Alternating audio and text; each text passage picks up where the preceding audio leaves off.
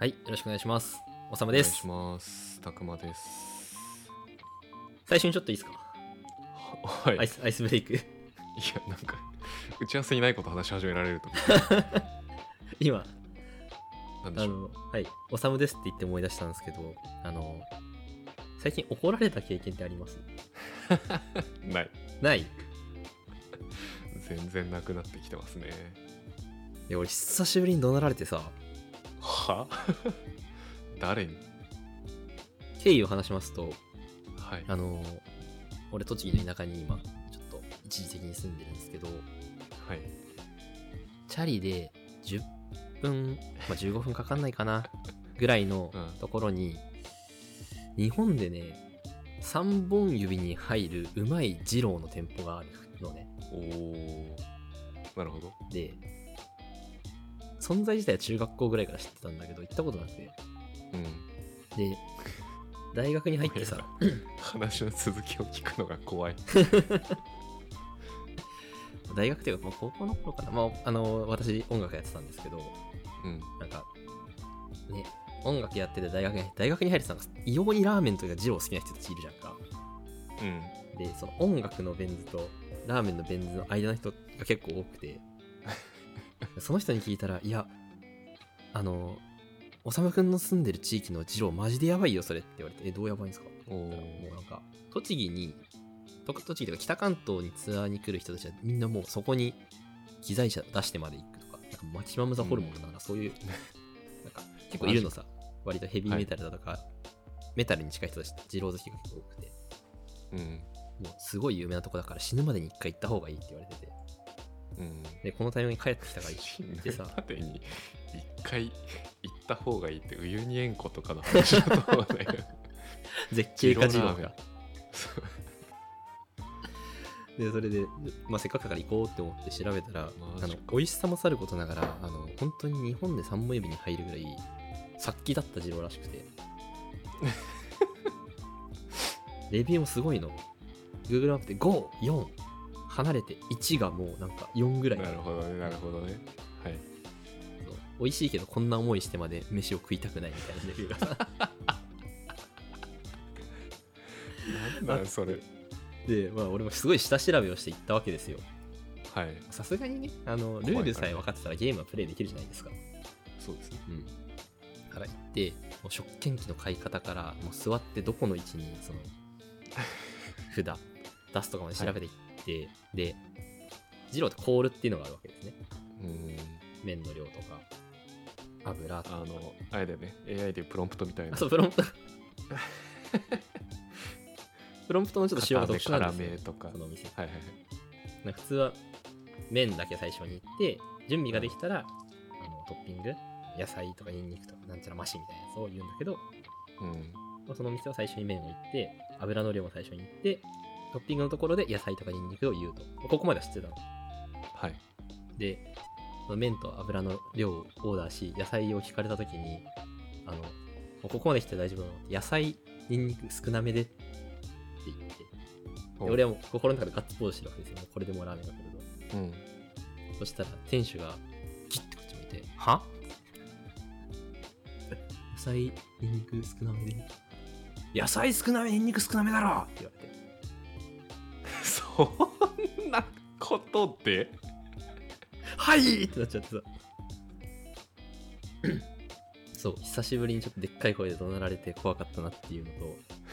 皆さん二郎に行く時 はおかしいな各カテゴリーごとにですね量を調整しなきゃいけないらしいのでぜひ覚えて本日は帰っていただけたら とプロンプトが分かりづれえとそうどっちが少なめでどっちが普通か分からんとそどうっちも少なめ少なめって言わないともう久しぶりに怒られてちょっとですねあの嫌な気持ちというか怖いところを通してあの ちょっといいいい経験だったなと 思いましたよくないですね。いや、はい知らないけど、あの、これは絶対に行かないなって今、心に決めま した。もう切れんな、マジで。はいちょどっちとらも少なめでいいですかで、ねいいじゃんね。いいんだけど「は?」から始まだってたしからかもさ、歯で、なんだっけ、野菜少なめ、ニンニク少なめだ、だろうもおかしいだろ。 うんまあでこっちもそんな声で言われると「はい」としか言えな敬 い語美味しかったんだけどねすごい美味しかったですちなみにうん、ぜひ皆さん、栃木に来られる際はいでやすね、ーラーメン二郎栃木街道店にお越しいただけたらと思います。美味しいラーメン作るためには人間性を捨てなきゃいけない。そうね、あの何かをせなければ、あの痛みを伴わない教訓に意味はな教いと。訓には意味がない。はい、何かを得るためには同等の体育が必要。そう、あのエドワード・ルリックも言ってるの で。すいません、ちょっとじゃあ本題に入りますか。すごい心ざわざわした状態で俺これから話すことになる。怖っと思って。ごめんなさい、ちょっと思い出しちゃったもんで。はい。はいで、あれですね、本日は、えー今収録が11月2日なんですけども、2週間後にですね、ポッドキャストのしゅ、ポッドキャストの収録イベントを控えてますので、最近聞いてはいポッドキャストシェアしていこうという回でございます。そうですね。なんか軽い気持ちでそのアジェンダ入れようと思って洗い出したらお互いの量が多分うん。い買った買ってよかったものシリーズとかの比じゃないぐらいの量が出てるから。や俺らポッドキャストやっぱ好きだねめちゃ。くちゃ聞いてるんだ。うんめちゃくちゃえしかも聞いてるやつ全部っていうよりその中で少しでもなんか話せるというか、いうものだけを出したつもりなんだけど、ねとんでもない量になったのでさらさらとそうっすね。ジャンルに分けて話していきますかねはい。まあ、大体、2人とも共通したのはテック系だから、そうだねそのあたりを掘りつつ、えーいつもこういうのやると俺からになっちゃうので、たくまからいきますそうですかねじゃあそうしましょうかはいまあジャンルとして今俺がそれぞれがカテゴリー分けを一応したんだけど、うん3つあってテック系と映画系と雑談系と分けてるんですけどテックの方からそれぞれ共通してるからん話しますかね、お願いします。でえっ、ともうあのみんな知ってるでしょみたいなものとか散々ここのなんだポッドキャストの中で話してきたなってやつはスルーするんだけどうん上から読んでいくとまずリビルド FM、はいこれ最初に聞いてたやつなんであの2人とも一番最初同じにぐらい、全てのジャンル問わず最初に書いたのリビルドでしたね。うん、ポッドキャスト聞き始めた IT 系の人みんなとりあえずこれ聞くんじゃないかってぐらい、なんでだろうね。クソ長いのにねうん、1時間ちょいみたいなのをさ、別に何かしら、まあ、テックとかガジェットに寄ってる話とか、アメリカの話とかってあるけど、うん、みんな絶対聞いちゃってるよね。うん、3時間とかだよ最近マジ全部聞いてるけど、まあ、うんなちょむしろなんかそれが習慣化するとちょうどいいぐらいの、うん他だとえなんか20分短いみたい な気分になってくるんだけどまあテーマとしてはテック系 US の向こうのサンフランシスコのスタートアップとかで働いてる人たちのお話と日本のエンジニアさんが大体ねうん出てきてたりするから、あれって何エンのジコミュニアニテ界ィな隈んのだ最近のお話古き良き EV1.02.0 時代の猛者たちが出てるイメージなんだけどなんか、古そきう良きとか言っちゃうと失礼だけど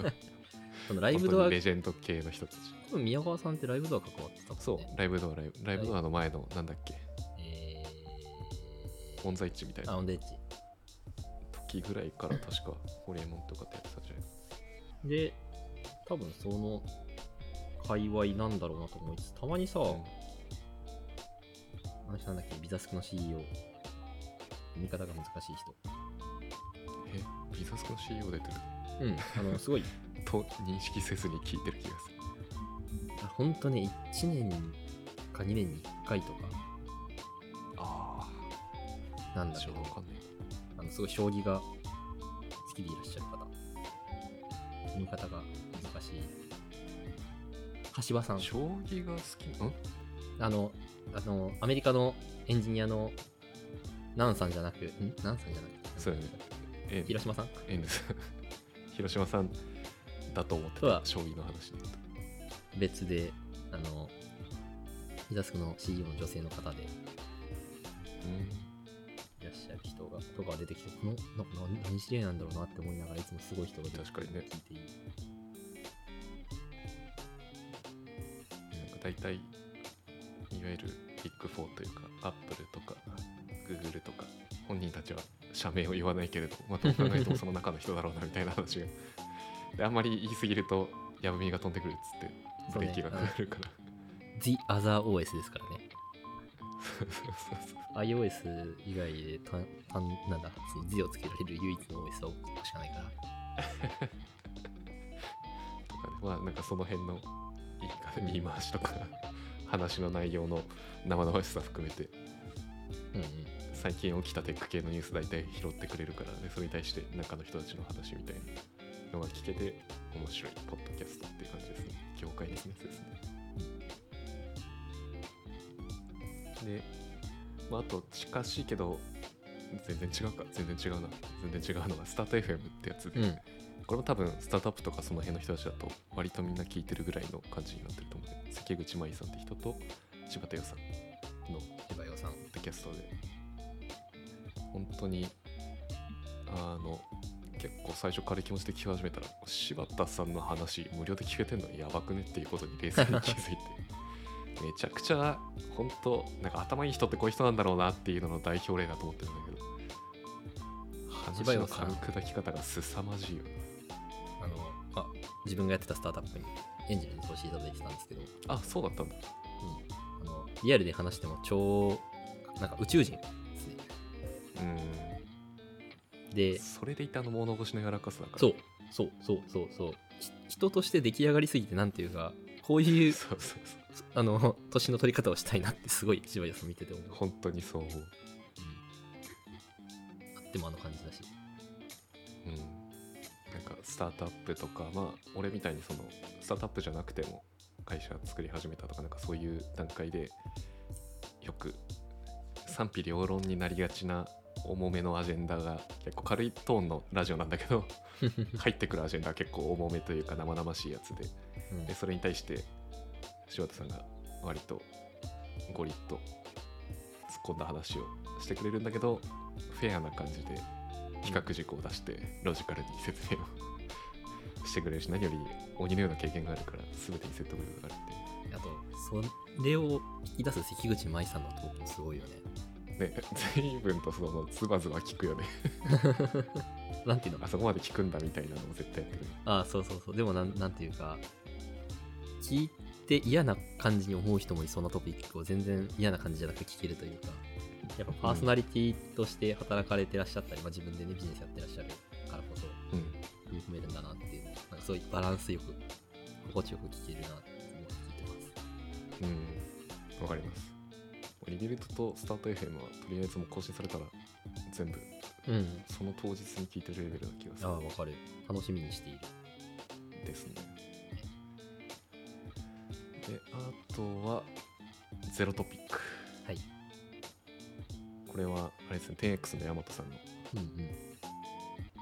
元個人ポッドキャストやっててフリーアジェンダおさんも書いてるけどで2人でやってみたいで 10XFM っていう会社のポッドキャストができてみたいな感じなんだけどずっと昔からある個人のポッドキャストだからこそなんか割と自由にやってるというか 10X のやつもあるんだ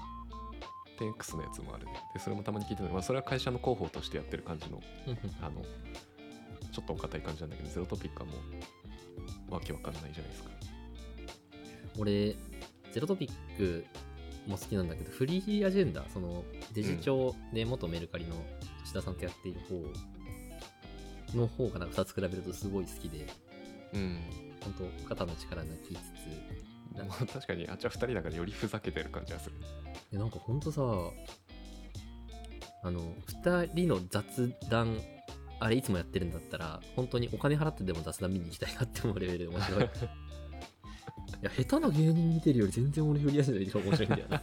なその笑いのツボが刺さってるそう、本当に笑いのツボ、インタレスティングじゃなくて、ファニーの方で面白い。え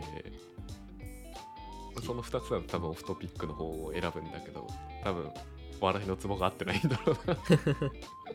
ゼロ、ゼロトピックはあオフトピックじゃないそうゼロトピックを選ぶんだけどいはいはい。いやうんまあちょっとやばいなこのペースでいくと絶対終わんないサクサクいきます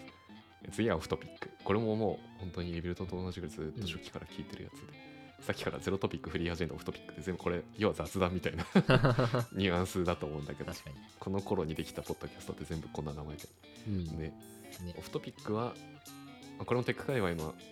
ものをやったしてくれるんだけど、特に US とかの本国の情報を宮武さんっていうとんでもねえ調査力を持った 人が、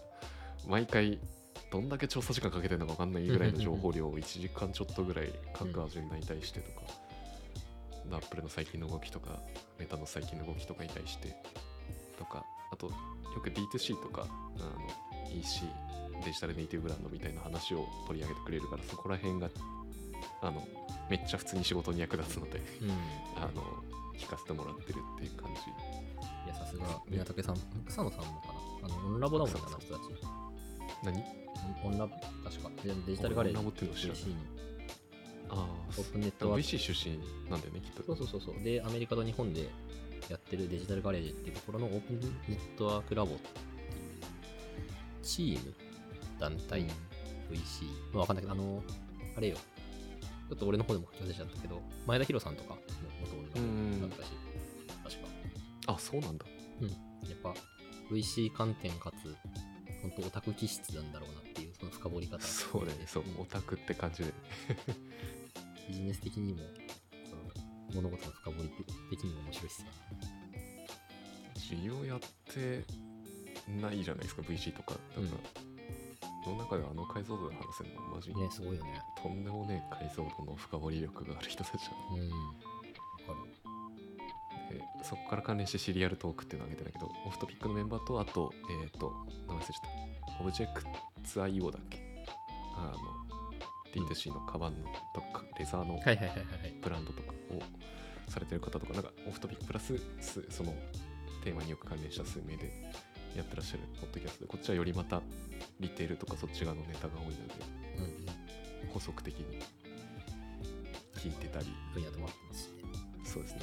ちょっとマジで今さらさらいきますねマジで終わる これあと This is 令和スタートアップこれはファイナンスタートアップとファイナンス系のやつですね、朝倉さうんん、いらっしゃるじゃないですかあの、えっ、とシ、シニフィアン、そうシニフィアうンん、であり最近なんだっけアニマルスピリッツだっけあ、そうそうそう、アニマルスピリッツ。はい。変えたようなとあのイニシャルっていう結構、うんあのスタートアップ系データベースとうんかに使ってるところの森さんって方がやってらっしゃる、ファイナンス系とか調達系の話とか、まあ、今スタートアップやってないから何にも知る必要はないんだけど 一応前職の延長でそのまま聞いちゃってまあでも話はわかるうんうん。しっていうのであと市況は知っておきたいのではいはマいクロからミクロからみたいな感じで話してるポッドキャストですね。で、知らんがなラジオ。知らんこがれな。急にうん。あのテイストが変わるんだけど、知らないあのこれテンテントってわかるかいあの家キャン具プとに使うやかつインテリア雑貨のブランド、テント。テント、わかんない TENT。あの、ドロワラインとかわかるあー、わかるわかる。えー、何工業だっけんドローアラインってあれでしょあの、おしゃれなあパリコ工業そうあのなん 大体テントってデザインユニットとメーカーさんとコラボでそのテントのああはのープロダクトっていうのができてくんだけどそのなるほどデザインユニット側の人たちドはいロアラインとかを作ってる人たちとまたなんかそれもさっきのシリアルトークみたいにプラスアルファで数名のそのデザイナーさんプロダクトデザイナーさんたちってやっうてんうんるうん「I don't know」っていうユニットがあってその人たちのラジうオーん。まあ、テーマとしては結構でも日常のプロダクトデザインの話みたいな重い話というよりは生活みたいな話をよくして てでなんかそれがうやんっぱ仕事面でも参考になるので聞いてますねテントとか好きな人たちにおすすめですこういうデザイナーの人たちの暮らしって、まさにポッパイとかの内容ってそういう感じじゃんか。うんあの雑誌が面白い理由って、それ作る人のうんなんだ、私生活から覗けるから、ちょっと聞いてみようって思った。バル。ポパイとかよりもねもう少し生々しいというかうん。もっと気抜いて生きていいじゃんみたい な感じの人としてはあるからそれも含めて面白いでデザイナーさん関連で言うとタクラム、うんタクラムっていうああ、はい。デザインのコンサル。なんていうのデザインブティックデザインコンサルの会社さんがねそこのラジオでこれも関連して面白いですねもううんあの名前だけの紹介にとどめます あとザ・ポットラックこれ多分市川渚さんってき知ってるあの何したのなぎこさんっていう名前でインスタとか YouTube とかやってるテック系で暮らし系で結構 Twitter とかインスタとかでしょっちゅう俺のアルゴリズムだと出てくる知らないかも。デジタルこの人のコンテンツとかそのいろんなものが相当好きで相当参考にして近いもの買ったりとかあと HHKB 真っ白にしたりとかも確かこの人のこの人か、あの、お写真見て、わかりました。はい、どんじゃけそうそうそうこのお顔写真は多分出回ってると思う ねとニューヨーク最初の多分方が一緒にやってるものででこれもまたリテールとかブランドとかの話が多いのであとはテックですねなので聞いてるとであと車の中でこれいくつ続くんだろう 何これ、初めて聞いた。サヌってわかるサヌわかるよ。あの別荘サブスクサービスみたいなはい。この人たちのラジオ、なるほどね。でこれはサヌ気になってからずっと聞いてて最うん近サヌラジオに名前が変わったのかもしれないけどあ、、本当だ、サヌラジオ。あの自然の中で生きるみたいなのをテーマにそもそも大量のホテルというか別荘をバワーっと作ってそれをサブスクでみんなが使えるようにみたいなのをとんでもないことをやってる人たちのその建設の過程とかさうん。でその建設ゲームを見に来たりするのに車で移動するからまずは車の中で撮りましょうよっていうので車の中でっていう名前で始まったなるほどね。その長時間の移動時間で代表2人が話してるみたいなはいはやついはだったい。あの、マッキンゼの人ね。あそうそうそうそういやいかついよな。これいいっすねライブ感があってその出来上がった建物を見た初日のそのまま撮ってる時のその温度感とか、うん。良さそう。いやはい泣いたわみたいな話をしてるのがめっちゃ良いはいはい。しなんか頑張ろうと思いますねあと個人的にめっちゃこれ聞いてほしいなっていうのは流行り物通信簿ってやつでうんこれ多分相当古くからある番組なんだと思うんだけどうーん。いろんなものについて話してるんだけどガジェットとか家電とか、一番面白いのっていうかもう俺が聞いてるのそれだけの回なんだけどあのバルミューダの回 がバルミューダが新製品出るたびにあの バルミューダってさポエムをページに書いてくれるじゃないですか、はいはい。それを読み上げたりとかやめてやれよで。もあのゲンゲンさんが好きすぎるのかもう半分ディスリー入ってるんだ けどあのゲンなら効果数だみたいな感じで片方が全部読んだ上で片方にクイズを出して そのポエムの内容を当てるっていうっはい。ていう感じでそのバルベルダの新製品を深掘っていくようなラジオなんだけどねあのねゲンの捉え方がマジで面白いのでえー、バルミューダとかちょっと好きでっていうなんか人はあれ聞くとうん。どっちおももろいおもろいになる、普ちゃ通んとに。面白く嫌な気持ちいにはなら ない。嫌な気持ちバルミューダオタクの人は嫌な気持ちになるかもしれない、まあ、お聞きになった方の自己責任で。うんっていう感じのテックゾーンでございました、うん一番なるほどねはいえーじゃあ、俺もなんかテックでタクマと被ってないやつを3つぐらいあげようかな。はいなんか俺最近すごいね、楽しく聞けてるのが、あの、キータがやってる、これ知らなかっキータエンジニアストーリーっていう、あの、キータは多分中の人がメインなんだろうけど、た、うん、まあなんで入ったのかみたいな採用コンテンツではあるんだけど、キータの中の人ってすごい独特なバックグラウンド持ってる人多くて、うんなんか新卒からタイプスクリプトの教本書いてた人とか、ねタイムスペイスタイプスクリプトにのめり込んでる理由とあと11、年間のフリーランス経験での気づきあの、なんか山さんだっけえっと、コインファブ事件で、うん覚えてるブログにさ、コインハブあ JavaScript を動いてあ、そうそうそうそうそう。犯人にされちゃった人で、裁判を起こして、結局勝ったけど、なんかすごい業界がざわめいた、あれあったじゃん。ああはいあの人今当事者の人が出てるんそだ う、キキータにいらっしゃるんだよ。あそうなんだその人の話とかすげえ面白いから、家宅捜索後の結婚式とか書いてあってめっちゃ気になるんだ けどあの、俺、高校の OB が、あの、ウィニー事件の、あの、人なので、すごい、えー、そうなんだエンジニアっていうかテクノロジーと司法の関係にすごくですね、まあ、自分がビジネスとかでやりたいとは思わないけども結構うん興味深く見ているので、そうそれで知って面白かった、これ面白そう。まあ、あとあれですね多分これもリビルドぐらい有名だとは思うんだがバックスペース FM ドリキンさんとかがやってるやつ、うん。あとゼンジさんとかあのすごいリビルドよりもより本当ギークな方々向けの話が なされてるけど結構そういうの聞くの好き分かんなくても聞くの好きだから聞いてるバックスペース長えんだよな。まあいや、リビルドも長えんだけど。ねなんかリビルドってその製品のさファーストインプレッションにとどまらず成功法として使うならどうかみたいな話をするじゃんかうんうんうんバックスペースの人たちなんかそれを裏技的に使う方法とかさそうそうそう特にドリキンさんとかがねねあそういう発想あるんだって面白 いでわ第かる3つ目でプラスしておくと TJ レディオっていうあのちょっと前々回前々回のアマゾンの話に行ったと思うんだけど五条のカンパニーの代表のシンさんって人があやってーいるはいはいのポッドキャストで、先月ぐらい、先月、先々月、毎日あげるぐらいの頻度でちょっと頑張ってやられていて、ですっげえ本当だ人としてのレベルが高いなーって。な、なんだろうな。何から話せばいいんだろう毎な。日更新してる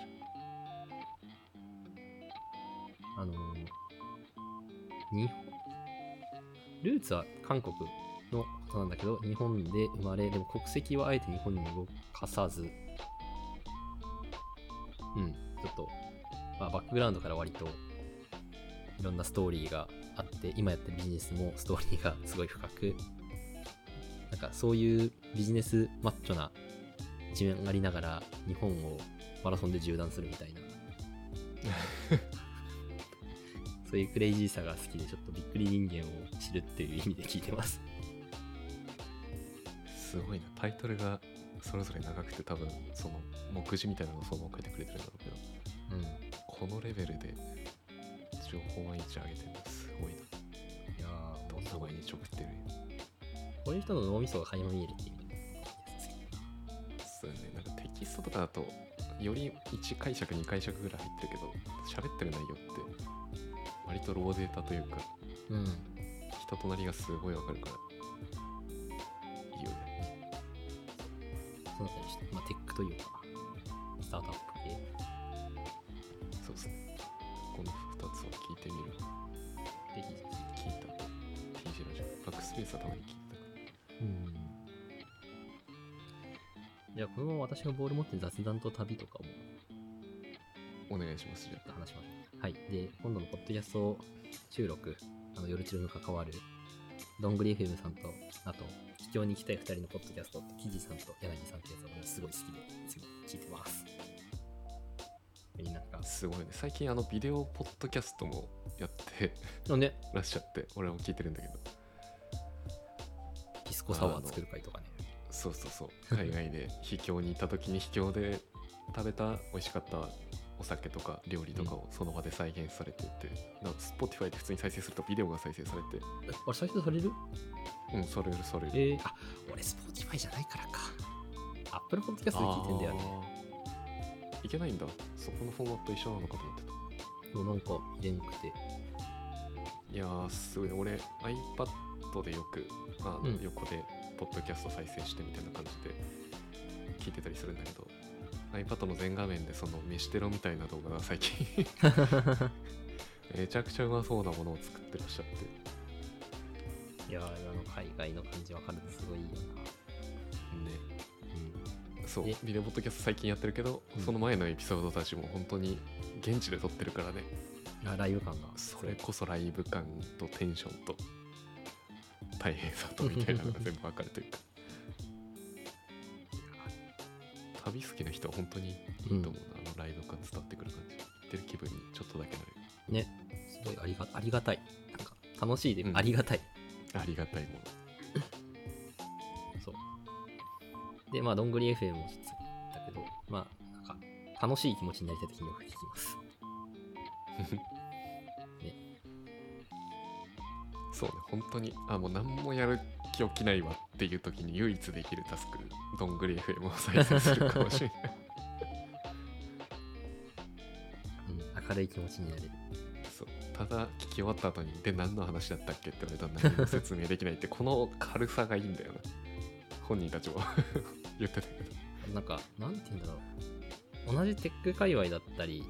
にいる気がするけども若干俺とかたくまのしなんだ趣旨が動くものななんか、とちょっと若干違うもの紹介されてるからそれを学びになって面白いうん例えばわかる蔵出しとかうんうんマイベストもそんなに、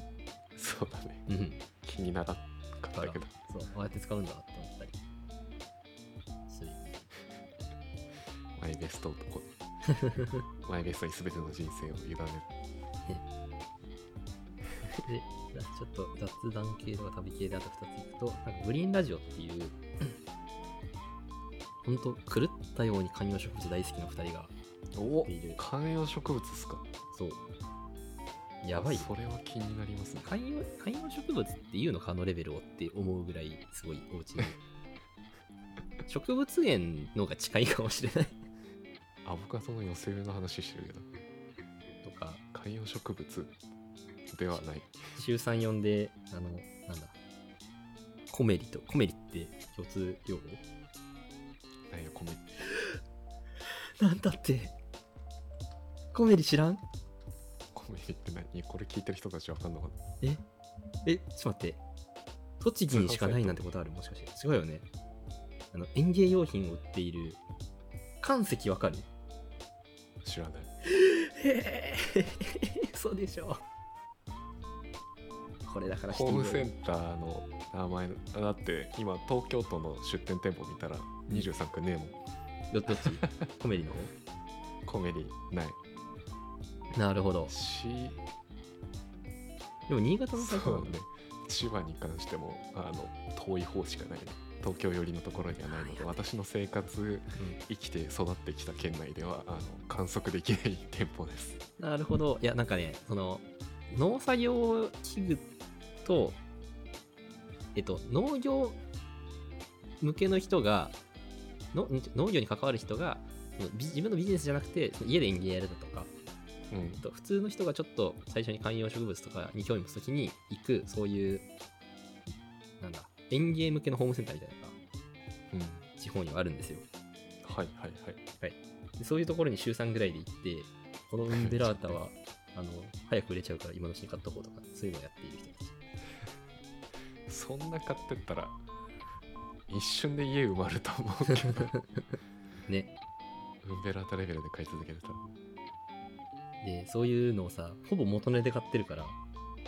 えたまにさ、あの、よくセレクトショップ系とかで観葉植物のコーナーとかあるじゃんか。うんそういうところのほんと10分の1ぐらいの価格で買ってて、でもそれでもなんか、800円か、うーん、高いよね、みたいなんで、わかるわかるって話してて。植物の値段もうマジ上がってるからねビットコイン買ってぐらい上がってるからねね。そう。だからちょへっえとそういう面白そう俺植物大好きマンなんで聞きますねそうそうだからちょっと植物と環境に紐づけると、うんパタゴニアがやってるパタゴニアでいいよ。絶対これもさんも好きそうこれもちょっとね、ぶっ飛んだ人が多く出てる。プロサーフトァレイルランニングの源流ーでとかとかとか。もうパタゴニア水路と思想がやっぱ垣間見えますね、企業の。クライミングコミュニティのつながりプロサーファーで大学でサーフィンを専攻していた人とかね。大学へーでサーフィンを専攻するってなんだよ、これなんだよねは。すげえうん。みたいな。いろんなコンテンツがあるなマジでね。はい、私の雑談カテゴリーはそんなとこですが。私の方にじゃあ移りますかねうん。かぶってないのに俺もドングリ FM を入れてるんだけどドングリ FM をもう一番聞いてるた一番聞いてるやつで,、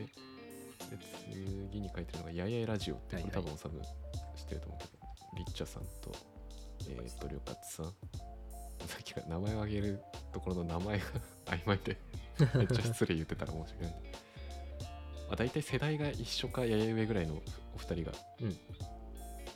女性二人が、まあ、業界も一緒だしね、話してるやつで個人的にはどんぐり FM の女性版というかああ、確かに。よりはもう少ししっかり 話してるけどうんうん。何について話してましたかって言われたら話せるぐらい中身のあるコンテンツなんだけど、まあ近しいから参考になるものが多いっすねなん何を話してるかって言われると結構むずいんだけどそう主だに。話題にしていること映画漫画トレンド人生キャリア SNS ミレニアル世代ジェンダーそんなウーマンエンパワーメントなんかその辺のジェンダー周りの話とかうんうん。が昔多分このポッドキャストで紹介した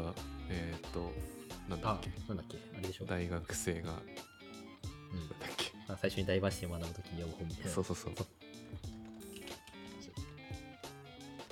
え一言一句な感じで出てこないけど、あるよね。ーそう今検索をしているんですけれども出てこないので諦めました あそうジェンダー系の話でまず入門として最初に読むべき本これだよねみたいなのは確かに「ややラジオ」をきっかけでうん知って読んで、おおよよかったってなってますねなんかそういう話が最近面白かったなあれだなめられエピソード集、ああ、はいはいはい、はい。女性の皆さんのなめられエピソードみたいないや、俺、あれ、生々しくて、なんか聞ききれなかった。なんか、マジでうわ嫌だなって。きついよなこれうん。いやてか自分がこうまあもう会社にいないからほぼリスクないんだけど自分が年取ってってやらないかが恐ろしくてうん聞くのが怖かったけど、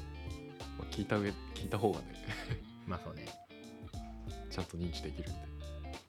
うん、ままあでもやらないとは思うけどあそうやなま我々は きっとそう信じたいけどあでもそういうねだ誰が何を持ってるかって自分が測り得ぬところで何かしら起きてるからね、そううん、なんかやらないけどあそのアクションに対してそういう受け取り方があるんだっていうのはその時初めて知る部分も一部あったからそれはへえって思いながらそその人じゃなきゃなんていうか感感知できないシチュエーションってまあ年齢精査いろんな切り方であると思うからそういうのをインプットできるっていう意味でもすごい貴重な情報を発したんそうですねそう本当に転ばぬ先の杖としてうんであともう一個が これあげるかめっちゃ迷って一回消してからもう一回書いたんだ けどラブリーヘルシーなトークって、はいこれも多分ねこれはより我々とほぼ そうだね同い年じゃないかこれ知ってるうん一回紹介したことあったっけえなんか渋谷のあの会社の方々じゃなかったっけあそう某社だよのね人たちとなんかそれじゃない人たちもいるんだけどそれじゃない人たちもいるんだうん確か3人ぐらいいるから1人はち1人は多分あれだよリップスとか、あうんコスメのスターあの昔ポッドキャストで紹介した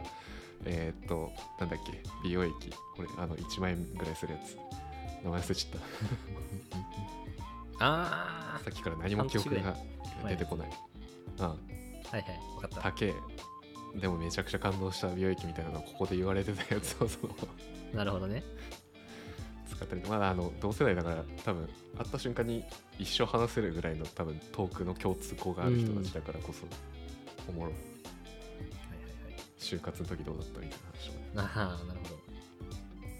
なんか我々が友人関係の中で改まって話すときに話すみたいな、なんか面白さみたいな。で、そこからキャリアの話になったりとかっていうのが、世代がど一緒だから聞ん。いてて思いです。で、あと、雑談とくくるかわかんないんだけど、あの、ここ暮らしの道具店のラジオ、それがこれか。チャポンと行こう。はい。存在は存じ上げておりました。インターネットラポッ彼らはやっぱりネーミングがしっかりターゲットに対して即してるのであのポッドキャストと言わずにインターネットラジオってちゃんと書いてるんだけどあの人によっては世界観がしっかりしてるで済むとこ ろをちゃんとターゲットをしっかりしてるっていうのがなんかやっぱたくまだなって感じがするな。いやだってねだからここ暮らしの特典のユーザーさんはだいぶ俺らよりはちょっと年齢そうだ上よね。なはず、だから、店長の佐藤さんとかと同世代の人たちに向けてなんか一緒にこう人生をうんやってってる、10年ぐらい運営してるセレクトショップなのでだいぶ上なんだけどなんかその上の世代のに起きてる日常の出来事を子供とかさうんうんうん。結婚がのうんとかあの今知ってどうすんのって自分で今話してて思ってん だけどその辺をね聞けるのがはい割と面白いし、まあ根本的にいやもっと気楽に行きましょうよっていうそのスタート感とのの近い温度感での話をずっとしてるから、あジャポンと行こうっていうのもそのなんだろうなお風呂に入ってる時のなんかこうゆったり感みたいはないはいはい。一緒にお風呂に使っているようなトークを繰り広げながらみたいに入ってるからなんかそういう温度感で気楽にうんうん。聞けるいわゆる昔ながらのラジオっぽい感じがいいですねでその下に書いてるチームがある程度こそっと言ったいっていうのは今言ったチャポンと以降のもう少し若い版へえ。個人的に報告らしの道具店の若年層向けだと思ってるもんネクストウィーケンドさんっていうあの触れないけど名前出さないけど我々の、えー、と共通の先輩の奥さんが属されてるあメデはィん。ピコン。そうあはい、なるほど。で、まあ、それきっかけで知ってでラジオも普通に聞いあの俺がターゲットではない気がしてる けど普通に刺さってるのでコンテンツがでラジオもやってるっていうので聞いてるんだけどこれはよりまた元なん我々に近い多分1年後2年後に起きてるであろう出来事の話をしてるからああ。あ、でもやっぱ上なんだおもろい。っすよねそうっすねまあ多分世代はほぼ一緒だと思うけなどるほどね。えー、面白チームがある程度ずってこれ面白いっすい。EC やってる人って感じやな。そうねうん EC 系の中の人たちの話を聞くのが好きっていうのが多分俺のこのポッドキャスト一覧の中でなるほど。分かったことだと思う雑談系はそんな感じですかねどうしましょうおさんさんにパスするかそのまま別ジャンルまで俺が話しようかじゃあ、そのままたくまでもう一ジャンル。はい最後3つ目映画あって最後カテゴリー分けしてこれは数少ないですけど2つあってアフターシックスジャンクションこれは多分ポッドキャスト初ではなくて普通にいわゆる本当のラジオがアーカイブされてあポッドキャストに上がってるあの歌丸さんっていう、有名な方がはい。いらっしゃるんですけれども映画界の評は論いはいとかをよくやって、この「アフターシックスジャンクション」の中の「ムービーウォッチメン」っていうコーナーがあってこれ多分俺ポッドキャストの前とかでも聞いてたんだと思うんだけどまあ、大体最近出た映画とか、まあ、特にこと俺の場合はマーベルの映画が好きなのでマーベルの映画が出たらとりあえずこの人見に行ってでそれをちゃんともうあの映画評論何でも何でもやってきた人たちの視点であれを話してくれるからうんうんうんそのなんだろうなアフタートークというか自分で見ても消化しきれないものはそういう見方ねっていうふうにこう着地させていく作業と してうんなるほ別どにマーベル以外も最新作大体触れてくれてるから、えー見に見に行った映画は絶対こっちのムービーウォッチ面でもう一回聞いてあ確かにねみたいなのを知るようにし なんかしてるからなんでだろうすなんごでいだか分かんないけど2007年からテレビ番組でもやってたのあそうなんだみたいしていや内容深くて面白いっすよ本当うーん見たことある映画とかで過去遡ってったら相当多分 Spotify とかでムービーウォッチ面で映画名で入れてったら大体ヒットするんじゃないかってぐらいもうなってきだへえそうなんですごっって近しいじゃなくてこれはもう更新止まっちゃったというかあの Spotify オリジナルの専用コンテンツ全部軒並み終わっちゃったからそれゆえに更新止まっちゃったやつなんだけどはいはい Spotify オリジナルでやってた「ポップライフズポッドキャスト」ってやつで三原由紀さんっていう人と田中総一郎さんこれまた映画評論家でうーんよく尖ったことを言いツイッターで叩かれてるのをよく見る人なんだけどだからそれぐらいちょっと尖った視点でねなるほど映画だけじゃなくて、まあ、音楽とかカルチャーとか多分おさんが好きなものとかも相当入ってると思う確かになんか今見たらあの過去のアーカイブでくるりの茂田さん岸田さんとか岸田茂さんそうそうそうそうそうそうそうそう結構ゲストも豪華ででそれカルチャーとかについて話してたけど俺が特に好きだったのはやっぱりこれマーベルの 回でマーベルの回になると特定のあのインディゴラインドのドラムスの人とかなんかあーマーベル好きなその界隈の人たちが4人ぐらい固定で集まって絶対その映画に対してケンケンガンガンが話すみたいなうんうーんでそれをマーベルの相当初期のフェーズ4からかなドラマから映画からずっとやってるから毎作見るためにここも見に行くんだけど、まあ、大体マーベルがボコボコに言われ てそれが、まあな全然納得できない部分はあるけど、うんあのあ確かになみたいなそう思えるよねみたいなはいあはのいはいおじさんたちの話をちょっと笑いながら聞いてるみたいな。なるほどリファレンスなわけだと拓磨からしたらその映画のそうだねで俺とかとりあえずファーストインプレッションは普通に映画として見て、うんうんであこうだったって感想を持つけどじゃあこの人たちは、まあ、知識がすごいからさ、うんあのそのじゃあ脚本家がこの人で実は前作のこれと同じでみたいな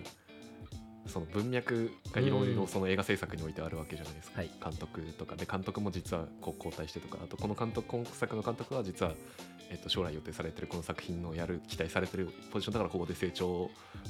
狙われてここにアサインされてとかっていうその背景とかって さ甲子園の試合みたいな絶対知らないそうそうそうそう人生アベル 側を開きさせるみたいスなタジオ そうそうそうそうスタジオ側のうん采配というかその辺まで推測してみるとあ確かにそういう見方できるねみたいな。えーじゃあこっちが楽しみだねみたいな。でじゃあ実際その作品が出てみてあ全然ダメだったじゃんみたいなことも全然あるんだけど面まあなんかそういう二重三重に見た映画を楽しめるみたいな意味でこの2つは結構面白い。白いえーいや俺の使わないポッドキャストの使い方をしていてすごいそれに感銘を受けている面白いね本当いろんなコンテンツがある。っていう感じであの多分一番紹介数多かったんじゃないかな過去のこのエピソードで。そうっていう感じでも私の聞いてるポッドキャストの中でおすすめは以上です。全部おすすめです。最後私が多分物好きなてか英語学習者に向けて何聞いてるかっていうのを最後シェアして終わろうかな いやーまあでも一番最初は英語学習者じゃなくてスタートアップ界隈とかも聞い多分聞いてる人もいるかもしれないけど This Week in Startup っていう知らあん。のジェイソンガラパニス聞いてねセコイアのえよ。はいはいはい。あの人がやっセてコイアの人のポッドキャスト。だからジェイソン・カラカニス本人がやってるポッドキャストなんだけど、あの、あれ、ウーバーとかに投資してる人うん。が、その投資先だったりを呼んで話していて、そう、最近どういうとこに投資してるとか、なんか、そそのジェイソン・カラカニスが投資する人こういう人たちなんだって分かるの面白い。今さ、うん。その This Week in Startups 開いて、専用のドメインのサイトがちゃんとリッチにあるんだけどさ、うん。開いたら各エピソードごとにスピーキングディレーションつって、ゲストとこのジェイソンさんのうん。話してる割合の比率のスタティ クス。 本当グラフだ、がすごい。それぞれ29分、27分でバランスいいのか、21分、31分なのかみたいなのが書いてあって。なんやこれって思って る。どんな、凝りすぎだろなんか何なんだろうねジェイさん話しすぎると皮膚表が多いとかあんのかな自分の振り返りとして使ってんのかな。ああそれもありそうやね。な面白いあ、今週エアテーブルだな。面白そう。エアテーブルとか面白いこれ、我々のスピーキングディレーション出したらめっちゃ面白い気がする 確かに。ガッタガタになると思うまあ、それがスタートアップかけ英語系で、あとは純粋に英語があと4つぐらいあって、あの、ケビンズ・イングリッシュルームああはの人たちが英語だけのポッドキャストやってて、いはいでこれ自体はすごい、なんだ、その、ケビンさんっていうネイティブの人というよりも、山ちゃんっていうフランス留学経験者の人の英語の成長を聞いてるのが、すごい励みになる。え自分も、なんか、英語学習中の身なので、一緒に頑張っていこうなという気持ちで聞ける。ーしかもなんかテーマがいいねうん、そのあのケビン・イングリッシュルームみたいにプッシュとプレスのニュアンスの違いとかってそういう英語文法的なところもあれば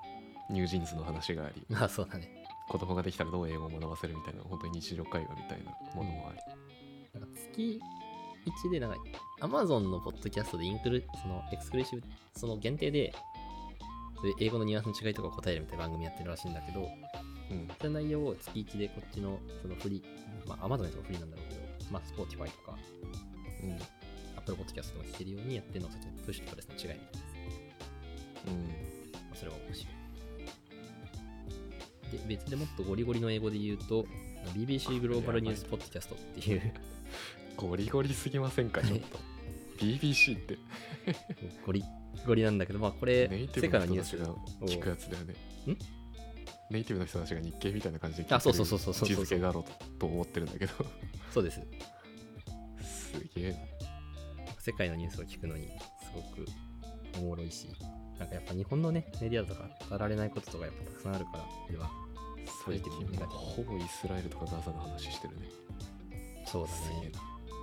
とか、どこだっけフランス違う、イタリアか。で、洪水が起きたとか、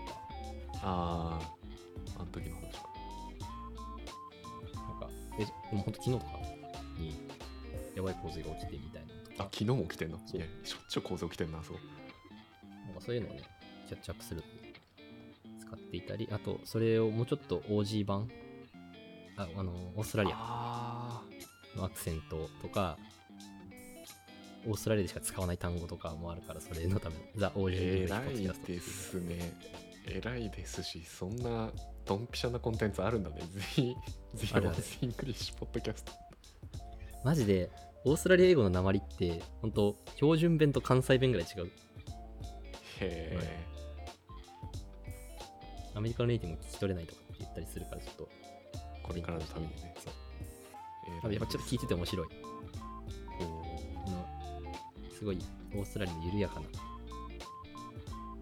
の性格というか文化感が伝わってきて面白いですね。で最後あの外資系裏技英語っていうこれ結構人気のポッドキャストらしいんだうんけど東大ハーバード行ってから日本でコメディアンやっている人えと、同じく割とビジネス外資系のそのビジネス系をずっとやってた人がスタンダップコメディアンになって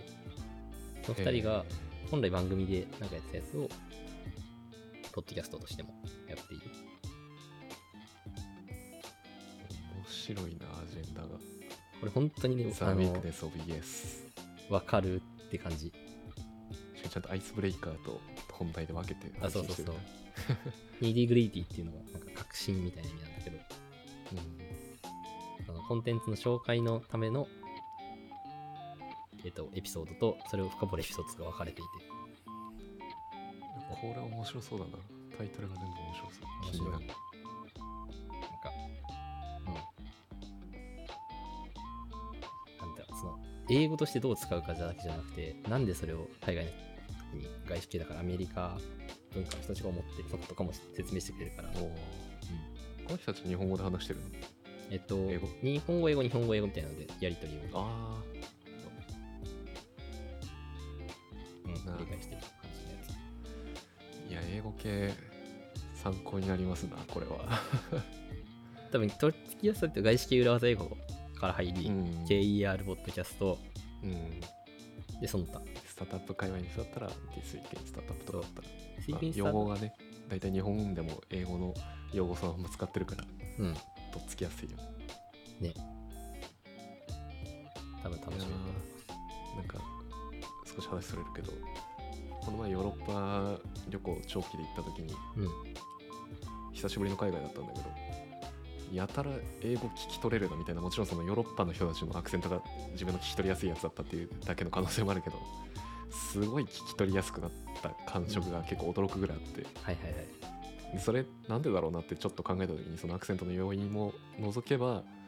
そういえば死ぬほど外外あの洋画見たなっていうのをあは ははマーベルを中心としてねうん。で、まあ、もうそんだけ大量に字幕で見てると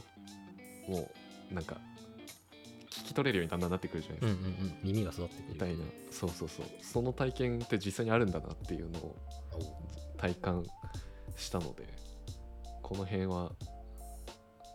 ポッドキャストで聞くのめっちゃいいんだろうなというふうに思いましたという感想です。いや本当慣れじゃんリスニングってほぼうん、いかに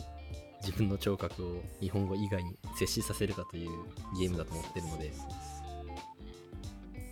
そういう意味で頭の中に残ってる発音が全然違うからなうん感情が入ったりとかさ流れで言われる。のでポッドキャストは英語学習すごい相性いいなと思って聞いて参考になりますよぜひご利用くださいこんな感じですなんか実益的なより メリあのこれ聞いてる人にメリットありそうなやつが全部後半に集まってしまう 小ノートに後半の方が役立つよくらい書いておこうあとなんかじゃこのジャンルは何分から話しますみたいなあれをつけてあげるかああ確かにねちょっと今回編集おさむだから、うんあの聞きながら後で俺が番号振りをしますいやーでもやっぱ俺たちポッドキャスト好きだねすごいたくさん出てきた聞きすぎだろこれねやばいよう聞いてどるわんいつ聞いてんの白いこれごめん時間大丈夫あ俺大丈夫だよまあ大丈夫俺も大丈夫まあメインは移動中だからああ最近だそうと自転車乗ってる時とかあとジムねはいはいはいはいはいかな俺仕事上はあんま聞かないようんうにしているそのくらい家具も全く一緒だった、まあ、移動中とあのサイクリング中に聞いてるのとでも俺仕事の初めに聞くなんかうーんで途中からただの BGM になって てうん何言ってるか全然聞こえてないんだけどな んか導入としてすごいちょうどいいんだよねああなるほどね何なんだろうねそのなんかなんだっけこう集中できないとことかやる気が出ない時になんか片足で立った状態でいくと脳のキャッシュがいろいろメモリがすげえ使わ れてあの雑念が消えるみたいなハックがはいあると思うんだけど、それに近しいものかもしれないなるほど、ポッドキャスト聞いてるとうん、そっちにある程度意識が持ってかれてですって仕事始められてでいつの間にかそっちに集中してるからっていうなんかその集中導入剤みたいなあはー使い方をしてる気がすそれるってその時に聞くのはこれみたいなのあったりするの ノグレ FM とかでしょあそうなんだあのテック系も割と聞くけど、うんあの冒頭だけ聞いて内容を途中から集中しちゃって覚えてないからそれはまた改めて途中から聞いたりとかっていう、非常に生産性の悪いことはしてるんいでやいやいやでもなんかすごいわかるその俺もえーと集中するためにっていうよりはその感情によってちょっと仕事疲れたとかなんかその、うんガッとやってすごい戦闘モードになってる時すごいリラックスしなきゃ時とかにまさにさっきのグリーンラジオとかドングリーフェンとうか、ん気持ちを切り替えるために使ってるマジで集中してる時とかは当然聞けないから聞かないんだけど、なんか初めのそのエンジンかける時に俺は多分集中力深くなるまでに相当時間かかるタイプのん人間なので、なんかねサイクリングとかしてる時もさ途中からもうなんかサイクリング集中モードになるじゃんかわかるだから話が飛ぶなアップルウォッチでトントントントントンってやって あのちょっと巻き戻したりとかやって俺ジム行く時リビルド1とかえで聞くからな1回ず つ内容を聞き逃してるとこないかって思って確かに2回聞くとあこれこの時集中力とんあって飛んでたんだなみたいなの気づくよねねだからその聞き直さ分かるな